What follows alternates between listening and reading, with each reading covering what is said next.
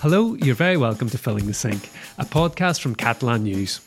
My name's Lorcan Doherty, and today we're talking about seasonal workers and street vendors. Many migrants to Catalonia, especially from lower income countries, find themselves in precarious positions, not least when it comes to summer work. On today's podcast, we're looking at the reality of two different kinds of jobs that migrants often end up doing picking fruit in the fields and selling goods on the streets. We'll be hearing directly from some of the people who do these jobs about why they do them and what it's like. Joining me on today's podcast are Christina Tomas White and Guifré Jordan. You're both very welcome. Thanks for having us. Thanks, Lorcan. At the heart of today's podcast, then, is the issue of migration. And Guifré, Catalonia has seen different patterns of migration over the past number of decades. Yeah, absolutely. I mean, Catalonia is a land of migrants. That's nothing new. So we, we had um, a massive wave of migrants in the 60s and 70s in past century uh, coming from the south of Spain, southern Spain. That means that hardly anyone in Catalonia has all four grandparents who are Catalan born or with full Catalan origins. This practically doesn't exist here. So then in the in the 2000s, more or less, we got another huge massive of, of migrants coming from northern Africa, also sub-Saharan migrants, and also Latin Americans. Mm-hmm. So all this in the 2000s, this changed again the demographics of the country. No, so, and then even Spain as a whole, you know, it used to be a country that where people would leave from, you know, so they would go to France, Germany, Germany in the 60s, um, 70s, even Mexico after the Spanish Civil War. Mm-hmm. Um, whereas following the entry into the European community in the 80s, in 1986, gradually, especially from the 90s onwards, more and more people started coming to Spain, and this became even more pronounced in the 2000s, like Guifré was saying. Yeah, actually, in, in the 2000, people without Spanish citizenship in Catalonia were 2.9%. Then this huge wave uh, came, you know, making the most of this wealth of this uh, economic good years in Catalonia before the financial crisis in 2008. And now the amount of people without Spanish citizenship is 16.2%, whereas the Spanish average is 11.3. So it's mm-hmm. uh, a big jump compared to the year 2000 and many more compared to Spain. Right, right. And a lot of this migration is obviously economically driven, and a lot of the migrants are doing work now that used to be done by people from here yeah, no, the, these demographic changes have led to work changes in the workforce. So, for example, jobs that people with Spanish citizenship used to do, such as, you know, seasonal work in the fields or or even meat packing plants or cleaning, now it is mainly foreigners that do them. The, these foreigners also are mainly not from the EU, although there are a sizable amount of Romanians. You mentioned fruit pickers, and we're going to hear from uh, fruit picker very shortly. Uh, th- later on, we're actually going to hear from some mantés. Uh, probably should explain what mantés are. Yeah, so those are uh, street vendors. They, you, I mean, now you don't really see them too much because of COVID, but uh, street vendors without permit, without yeah, license to yeah, sell in the street. Uh, because it is called mantés because they've got blankets. No, it's blanket. Ca- yeah. yeah, yeah manta is a blanket. So mantes. Yeah, because uh, um, that's where they lay out all their right, right, goods. selling bootleg goods. So the situation with fruit pickers is kind of in the news every year, I would say. But last year in particular, it was really big news, Christina, during the pandemic. Yeah, no. So towards uh, June, July, like just as Spain and Catalonia emerged from the very strict months of lockdown, there were around 200 uh, homeless uh, fruit harvesters that were in Lleida. And uh, just because everything was closed, it was probably more visible at the time, you know, just seeing so many people out on the street.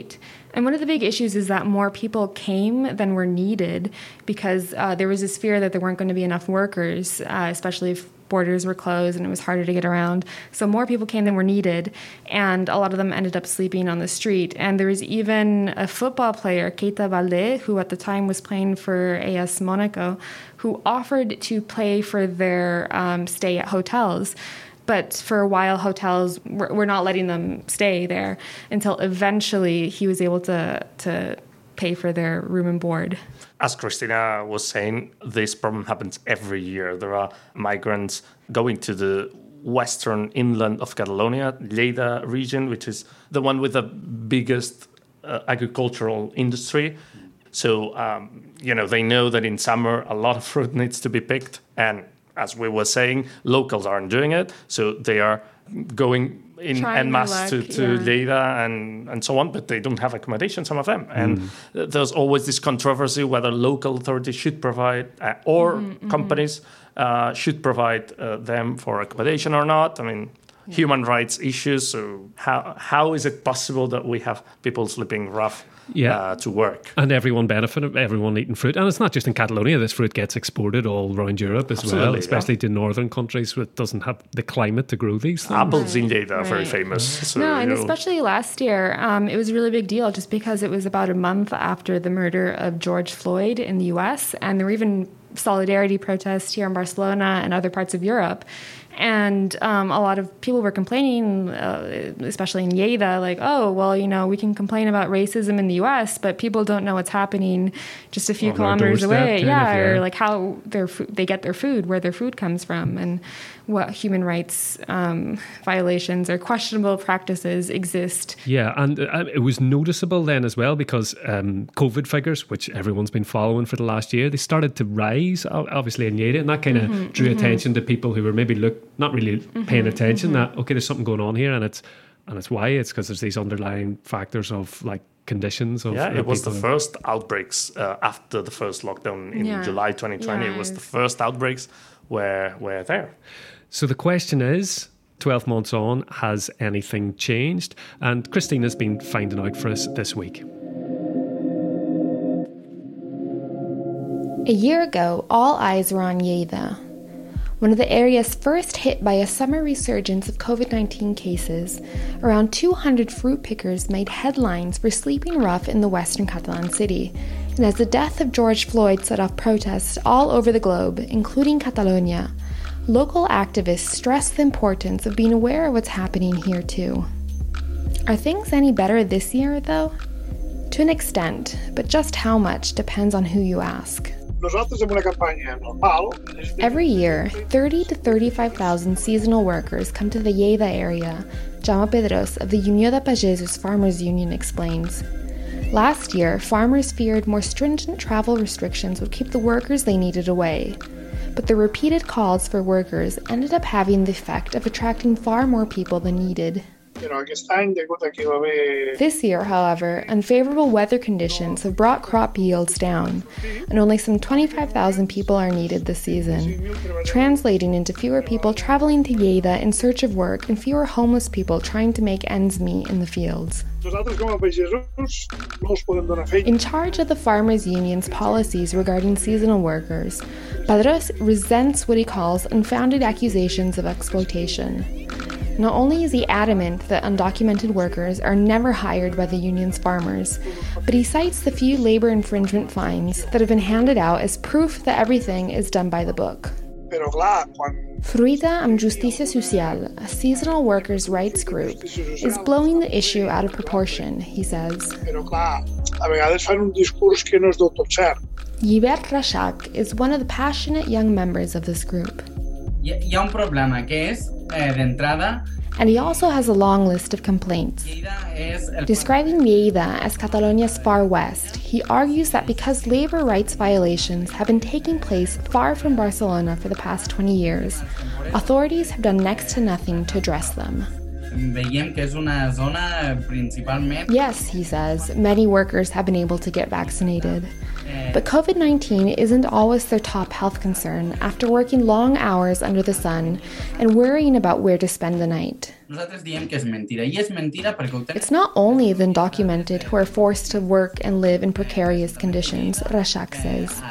Over 60% of those housed in the shelter the local council set up for seasonal workers in the Lleida pavilion this year are actually not undocumented. I And while this pavilion, which only opens at night, may have helped alleviate housing distress, Reixach believes that paying for it with public money lets employers off the hook, especially when the labor agreement clearly states they need to house fruit pickers who live far away from their place of employment. s'està vulnerant el conveni laboral. Serigne Mamadou, a seasonal worker from Senegal, laughs when I ask him about this labor agreement. What labor agreement, he says. Like many other Yeva's workers, Mamadou travels around Spain depending on what is in season. And according to him, there are no longer Spaniards working in the fields. It's immigrants who do the bulk of the work to get food on our plates. This year, there are also more street vendors, or mantes, trying their luck in Lleida. Fewer tourists in Barcelona and other popular coastal towns means fewer opportunities to sell goods on the street, Mamadou explains. And the visitors who do come are scared to get too close to anyone to buy anything. A vocal opponent of the far right anti immigrant Vox Party, Mamadou has been actively defending migrant workers' rights for the past couple years. Conditions are bad all around, he says, but they're particularly egregious when it comes to those without work permits. Sometimes farmers make them work up to 12 hours instead of 8. And there are also times they're not paid at all. Why would farmers worry about repercussions after all? I mean, what will the undocumented do? He says. Call the police? Fear of deportation is generally enough to keep them quiet, Mamadou explains.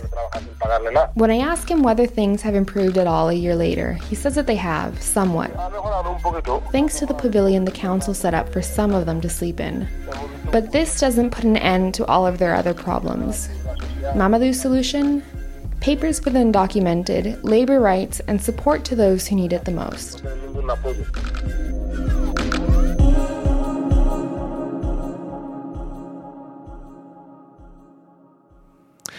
We heard from Jaume Pedros, Llibert Reixach, and Serigne Mamadou. Our thanks to all of them. And I suppose one of the big differences between what we've just heard and what we're going to talk about now, the mantes, the, the, the street sellers, is that uh, the street sellers are very visible normally when there's not a pandemic on in Barcelona and other big cities. Isn't that right?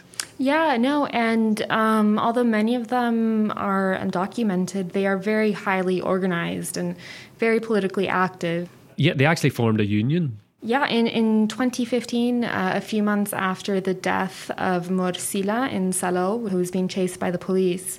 Um, he was one of these uh, yeah, he was presumably. A, yeah, a street vendor. Um, they decided to band together and form a union um, just to defend uh, their rights. Actually, this is one of the debates that we've been having for the last decade or so, or even more. What should authorities' approach be? Uh, chasing them and that's it that i mean th- does it make sense because mm-hmm. you know you're gonna chase them and they are gonna you know set up their manta their blanket in another place. So does it make sense? Even police violence this ended up really badly for Mor Sylla should it be another approach like letting them sell their stuff? Well mm-hmm. some local shops with license complain about that because you know they are paying for some uh, license, they're paying their VAT and so on, while these mantes aren't. So it's it's a full debate, and it's very complex to, to, to find a solution. Others say that they should be given work permits, and that's it. So yeah, it's complex because it's about economy, it's about police, it's about uh, society, integration, migrants. Mm-hmm. It's it, it's a full debate, very complex. No, and I feel like there are a lot of people that complain about them, you know, selling goods and not paying their taxes. And one of their main um, demands is to be able to do things regularly. Like they, it's not that they don't want to pay taxes; just, they just haven't been able to work within the system. Now, one of the things that uh, this group of street sellers have done is set up their own store in Barcelona back in 2017. Our colleague Xenia Palau went along this week to see what it's like. In the middle of Barcelona's Raval neighborhood, just a few minutes from Plaza Catalunya, you can find the Top Manta shop, named after the expression commonly used to refer to these sellers who display their goods laid out on blankets. From the outside, it looks like just a simple building, but on a closer inspection, it all feels different. T shirts, shoes, books, sweaters, tote bags of all imaginable colors with powerful phrases can be seen such as illegal people, legal clothes. Inside, there are two people organizing clothes, while in a tiny room at the end of the shop, four workers stamp their brand Top Manta using silk screen printing. Hola, me llamo Papalay. I talked with Papalaye, a Senegalese man who is part of the Sindicato of Manters, the street sellers union, and who also works in the shop. Es igual de cualquier empresa. Tells me that working conditions are like any other company. Financially, you have a salary based on the hours you work, and they have their own ways of organizing and supporting each other, but everything else is like any other functioning cooperative. Just five minutes from the shop, there is the factory. It is located at the place called the House of Solidarity. When I entered, all I could hear was music, laughs, and loud sewing machines. They told me that they are trying to find other locations because they are growing every day and more space is needed. Papalaye feels the union and the shop are two powerful tools. First, because thanks to them, all the people who feel excluded from society can be part of it, and also they can fight for their rights. Later, I found Lamine Sarr, who came from Senegal and became a Mante right after arriving in Barcelona. Hola. He told me that it is an honor to be part of this project and to have been able, in a short period of time, to create their own union and also their own brand. He told me that the shoes are clearly a big success because, for instance, the first time they launched the brand, they sold out all of their inventory. However, he strongly states that being in their situation is not easy. When it's time to work in the street, you come up against difficult situations because of pressure from the police. He says we need to keep in mind that this is an activity where those who do it have no other choice and maybe it is their last chance. However, is being a street seller really the only option? No es, no es la única, pero en todos los Lamin says it is not the only one, but in all these jobs, the situation is more or less the same. For instance, you could work in the fields, but there they exploit you, there's no labor protection, you cannot sign on if you are fired, and there's no paid vacation leave. The truth is that one is no better than the other. None of these options, being a mante or a seasonal worker, are easy. That is why the union and the shop exist to help them manage these difficult situations and to get better working conditions.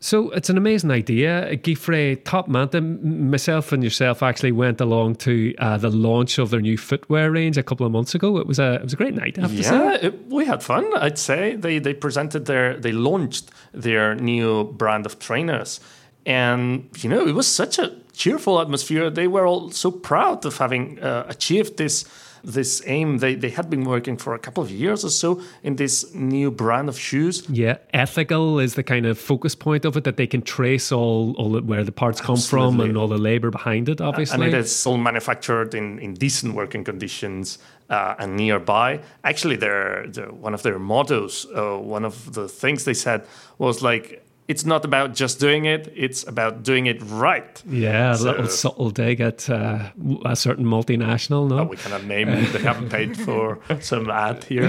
So, so yeah, they were criticizing this this multinationals. And it's pretty cool because um, I looked up their website to, to see the shoe, and you can see like exactly where each part of the shoe comes from. so, so you can trace it all yeah, back. and- yeah, That's Yeah, a yeah. lovely and initiative. and yeah. what what each thing is actually made of and where it comes from. Yeah, and, and the, they've released it under the name Ande Dem, which means walking together in Wolof, which is spoken by a lot of the collective's members, uh, many of whom were born in Senegal. Yeah, and actually, these guys in Barcelona have inspired um, the movement in Madrid, which has just opened their own store called Bandera. Okay, so it's growing. Maybe they'll end up being a multinational themselves. Time now for our Catalan phrase. What's it this week, Christina? Amb una sabata y una espardenya. Amb una sabata with a shoe y and what? Uh, espardenya, an espadrille. I, I, I You don't even know what an it is in espadrille is. Well, like the, the traditional rope-soled shoes, you know, that you'd see in rural areas in Catalonia, especially the Pyrenees. Right, okay. Uh, the one's quite trendy at the minute, no? Or Yeah, like, yeah, yeah, yeah. I, don't- I didn't actually know the name for it. And so, Good summer shoes. yeah, great summer shoes. So we're sticking with the shoe theme then. And what what what does it what does it mean? Basically, to get by with what you've got, makeshift solutions to make ends meet. So if all, what you've got is one Or shoe and things one work, of and an these espadrille. espadrilles, then that's what you go out in. Yep. And that brings us to the end of today's episode of Filling the Sink. Thanks very much, both of you, for joining me, Christina and Guifré. Yeah, Thanks for thanks, having Lorcan. us. Thanks to everyone who s- spoke to us this week, and uh, thanks, of course, to you for listening as well. We're back again next Saturday with another podcast. Until then, from me, Lorcan Doherty, and all of us here at Catalan News, bye for now. Adeu.